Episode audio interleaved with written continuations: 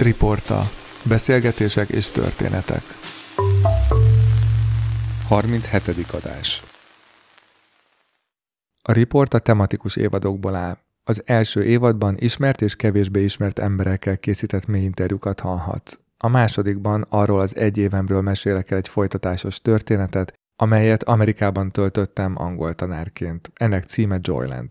A harmadik évadban újra az érdekes vendégek és a mély interjúké a főszerep. A riporta teljesen ingyenes, azonban a hosszú távú működéséhez rád is szükség van.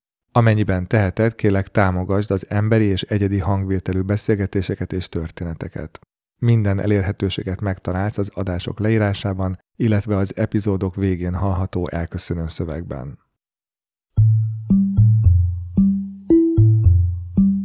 Ez a Riporta negyedik évada, melynek alcíme Hétköznapi történetek. Minden részben másról mesélek. A mai történet címe Határok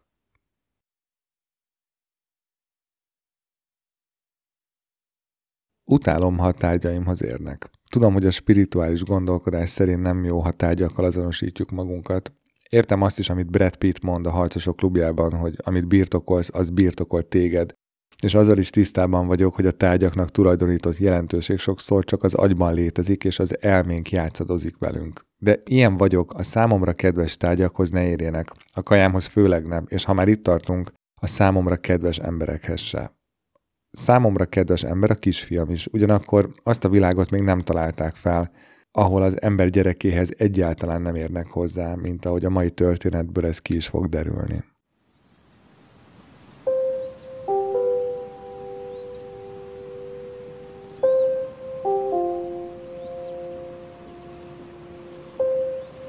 A mai történet egy kis játszótéren játszódik, ami egy közepes méretű bevásárló központ mellett található, ami egy nagy kerületben van.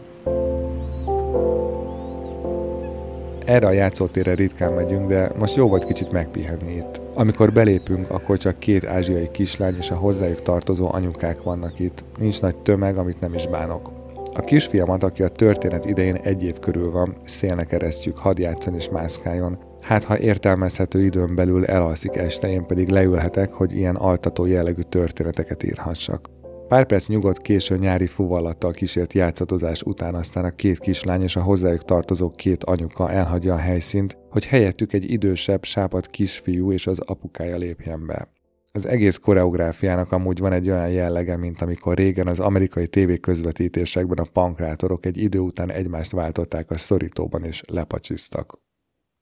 A kisfiú tíz éves lehet, vékony, nyúlánk, olyan, mint amikor a gyerekek elkezdenek karikatúra szerűen nőni, mintha gumiból lennének. Az apuka sportos megjelenésű, rövidhajú, egész jó ruhákban van, és kisfiához hasonlóan valami nyugodt szomorúság látszik az arcán, csak ő nem annyira sápadt. Közben a mi kisfiunk a szokásos négykézlábas pozícióban fedezi fel éppen a világot, a sápat tíz éves kisgyerek pedig csúszdázni kezd.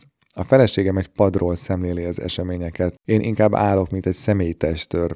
A sápat kisfiú apukája lassú mozdulatokkal leteszi a két pohár kakaót, amit a közeli pékségben vettek, és megfontolt, mégis határozott mozdulatokkal elkezd mobilozni.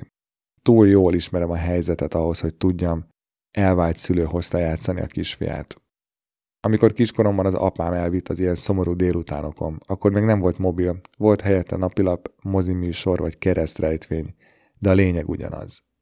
A fiam közben egyre közelebb kerül a lúpolva csúszdázó sápat kisfiúhoz. Amikor elég közel ér hozzá, megáll és nézi. Ahogy a sápat kisfiú lecsúszik, a lába már csak olyan másfél méterre van az én fiam fejétől. A mi kisfiunk közben térdelve, sáskapózba merevedve nézi a totemszerű csúszdát és a rajta gyakorló óriási tíz éves emberi lényt. Ránézek a gyerekünkre, közlöm a feleségemmel, aki rezzenéstelen arccal bólint, közben a szájával hangtalanul mondja, hogy jó. Napszemveget visel, és egy pillanatra Mulderre és Scullyra hasonlítunk, csak itt nem földön kívüliekre vadászunk, hanem a kisfiunkban potenciálisan kártevőkre. Kicsit közelebb megyek, valami fajta diszkréciót is betartva. A játszótér végül is a gyerekeké, de a felelősség az enyém. Kisfiam ledermedve nézi sápatkát, akinek a sok csúszdázás dacára hamuszürke az arca. Ettől eltekintve tiszták és rendezettek a ruhái és az arcvonása is, bár számomra kisé kifürkészhetetlen a tekintete. A haja barna, a szemével egyetemben. Ahogy leér a csúszdáról, ránéz a fiamra, akinek amúgy a haja barnás vörös. A sápatarcú fiú megáll, kicsit nézik egymást, majd a tíz éves kisfiú váratlanul és hangosan dobbant egyet. A legelső reakcióm az, hogy azért teszi ezt, mert rá akar ijeszteni az én fiamra, ami egy kifejezetten barátságtalan lépés, vagyis dobbantás lenne. Várunk, még nem akciózunk. A kisfiam nem mozdul, csak néz. A sápat kisfiú lenéz rá, és azt mondja, hogy szia. Kinyújtja a kezét. A fiam pár végtelennek tűnő pillanat után nagyon picit kinyújtja felé a kezét. A kisfiú és a fiam keze valami készfogásszerű pillanatban találkozik, hogy aztán a nagyobbik sarkon forduljon és újra felmászol a csúszdára. Pillanatnyi kétségbeesésemben a feleségemre nézek, aki látszólag nem pánikol. A nők gyakorlatiasak, és az életöztem minden felülír, gondolom kikarikírozva saját túlzott aggodalmamat. A következő körnél sápatka csak ránéz a kisfiunkra, de nincs interakció. Majd ez kétszer megismétlődik. Ekkorra azonban megunja, és mintha az összes eddigi csúszásnál ezt a párbeszédet gyakorolta volna, határozottan megáll gyermekem előtt, lehajol hozzá, és egy nyugdíjas testnevelő tanár megértésével azt mondja, hogy Szia, fel tudsz állni? Még sajnos nem tud. Mondom a lehető legmegnyugtatóbb mosoly kíséretében, és érzem, hogy az egyik lábam önkéntelenül felemelkedik a játszótér homokos rekordtán talajáról, hogy odaugorjak, mint egy 40 éves enyhén túlsúlyos szuperhős. A kisfiam sápatkát nézi, kinyújtja a karját felé, és bár ő van alacsonyabban, pont olyan a mozdulat, mint amikor David Attenborough meg akar érinteni egy hüllőt a Galapagos szigeteken. A sápat kisfiú mosolyog egyet, és meglepő hirtelenséggel megpördül, hogy ismét csúszdázom. Nem szeretem a hirtelen mozdulatokat, de most fellélegzem, ahogy a veszély, ha csak ideiglenesen is, de elmúlt. A következő perceket azzal töltöm, hogy gyermekünket arrébb húzzam a csúszdától, de minél jobban akarom, hogy távolodjunk, ő annál jobban akar visszamenni. Úgyhogy végül megadóan hagyom, hogy visszacsúszkáljon a csúszdához. Közben többször is az apuka felé nézek. Ha rá is néz néha a gyerekre, ezt úgy csinálja, hogy én nem veszem észre. Még mindig a telefonját nézi meglehetősen merev arccal. Ezt a monotóniát csak a kakaóból való szélsebes és nagyon takarékos mozdulattal végrehajtott kortyolgatások szakítják meg. Vajon mérnök? Tűnődöm. Túlságosan érzelemmentes volt, és ezért hagyta el a felesége? Tűnődöm tovább a reál beállítottságú emberekkel szembeni minden előítéletemet belesűrítve ebbe a másodpercbe. Nem tudta kimutatni az érzéseit? Vagy esetleg nyelvész? Na azok ilyenek még mindenbe belekötnek, és csak a saját logikájuk lehet érvényes. Szórakoztatom magam egy újabb sztereotípiával, bár nem gondolom teljesen komolyan persze. Emlékszem, nekem is folyt a nyálam fogzásnál. Szólal meg valaki a játszótéren. Tessék? kérdezem ösztönösen. A mondat gazdája, a sápat kisfiú megismétli a mondatot. Amikor fogzottam, folyt a nyálam, mint neki. Mutat rá nyíl egyenesen a kisfiunkra. Így tudod, hogy fogzik? kérdezi a feleségem barátságos lenyűgözöttséggel a hangjában. Ekkor veszem észre, hogy a feleségem, amíg én érzelmeiket kimutatni képtelen mérnökökről ábrándoztam, valahogy közelebb jött. A hangjában, mármint a feleségemnek, őszinte ámulatot érzek. A feleségem, aki hozzám hasonlóan bármikor képes kérdezőgép üzemmódba kapcsolni, elkezdi faggatni a kisfiút. Meddig tartott a fogzás? Sokáig folyt a nyálad? Fájdalmas volt? Stb. stb. A kisfiút látszólag nem zavarja, hogy válaszolnia kell a kérdésekre. Pont olyan végtelen közönnyel kommunikál, mint a hasonló korúak, ami nem a tiszteletlenség jele, egyszerűen csak nem sajátította el a társas etiket olyan udvariasságnak hazudott attribútumait, mint vág érdeklődő arcot, tarts szemkontaktust vagy néha mosolyog. Ahogy egyre több emlék torul fel sápatkában, úgy említi meg egyre többet a szüleit, én pedig egy második esélyt kapó riporter mohosságával figyelek, hogy kiderülnek-e részletek a családi hátteréről. Ez egy játék, és a valóságot a feltételezéseidhez képest megismerni olyan, mint amikor hirtelen egy Agatha Christie regény végéhez érsz.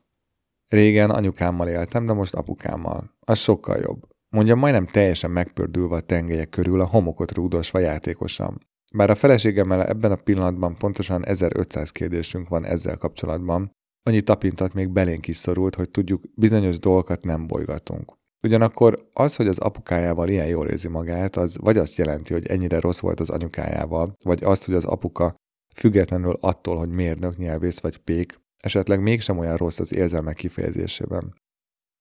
Most nézem meg először a kisfiú arcát igazán. Az a szomorúság, ami a játszótérre való érkezésekor a tekintetéből kiolvasható volt, most is ott van, de megjelent más is. Valami fajta keresetlen izgatottság, hogy velünk beszélhet. Már pedig beszélni azt szeret.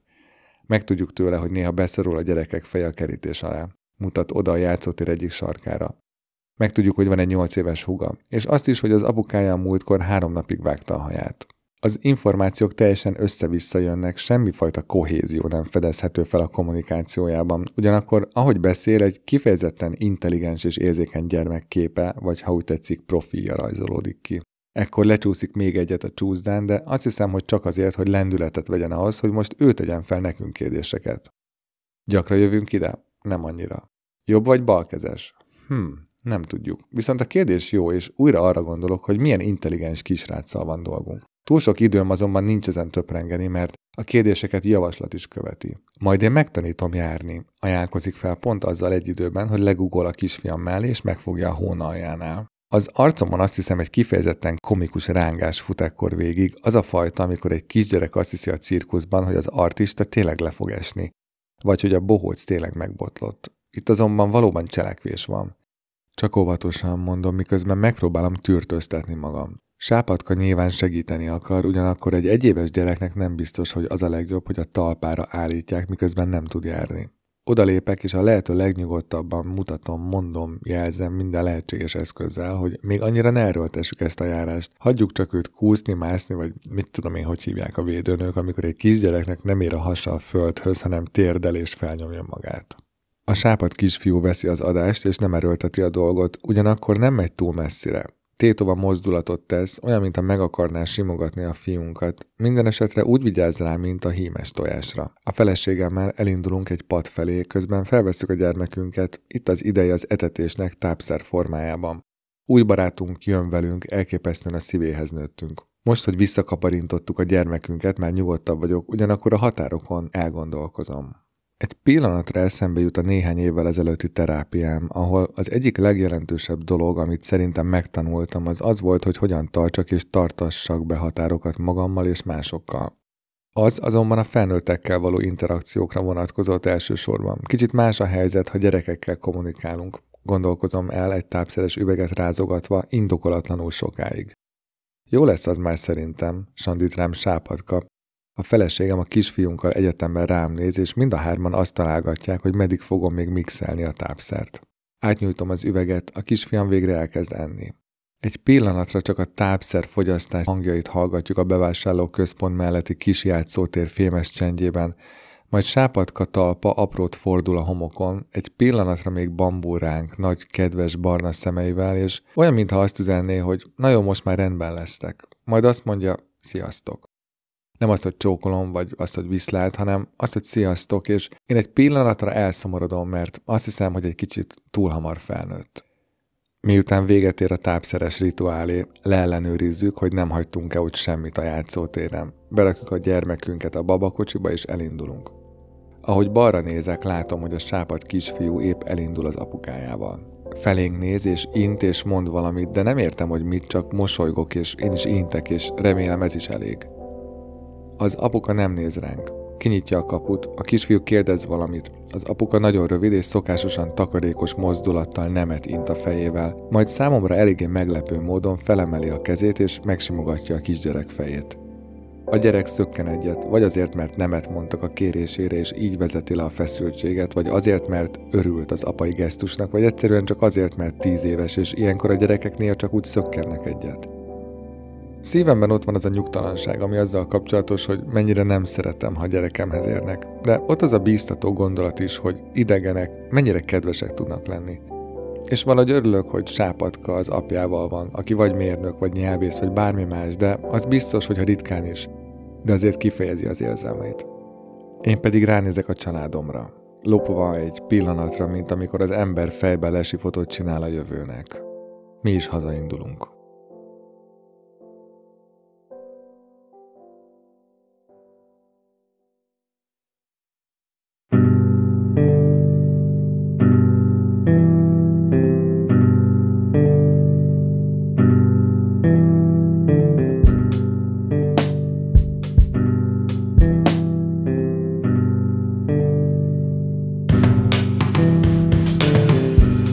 Ez volt a mai hétköznapi történet. A riporta teljesen ingyenes, azonban a hosszú távú működéséhez rád is szükség van. Amennyiben teheted, kélek támogasd az emberi és egyedi hangvételű beszélgetéseket és történeteket. A Riporta támogatói oldala immár a Donablin van. Ez egy magyar fejlesztésű és tulajdonú támogatásgyűjtő eszköz, amelynek előnye, hogy nincs áfa és nincs tranzakciós díj. Használata gyors és egyszerű. Támogatóként sehol máshol nem látható és hallható tartalmakhoz juthatsz, ráadásul a segítségeddel gyakrabban jelenhetnek meg minőségi beszélgetések és történetek. Te választhatod meg, hogy mennyivel és milyen gyakran segíted a riporta működését. Kérlek támogass, amennyiben megteheted.